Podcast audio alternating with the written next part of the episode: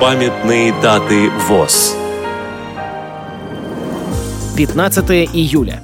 Сто лет со дня рождения Владимира Васильевича Платицына, участника Великой Отечественной войны, героя Советского Союза, заслуженного юриста РСФСР. 19 июля. 75 лет со дня рождения Петра Петровича Стрижнева, заслуженного мастера спорта, призера чемпионатов России по шахматам среди незрячих, победителя международных шахматных олимпиад. Программа подготовлена при содействии Российской государственной библиотеки для слепых –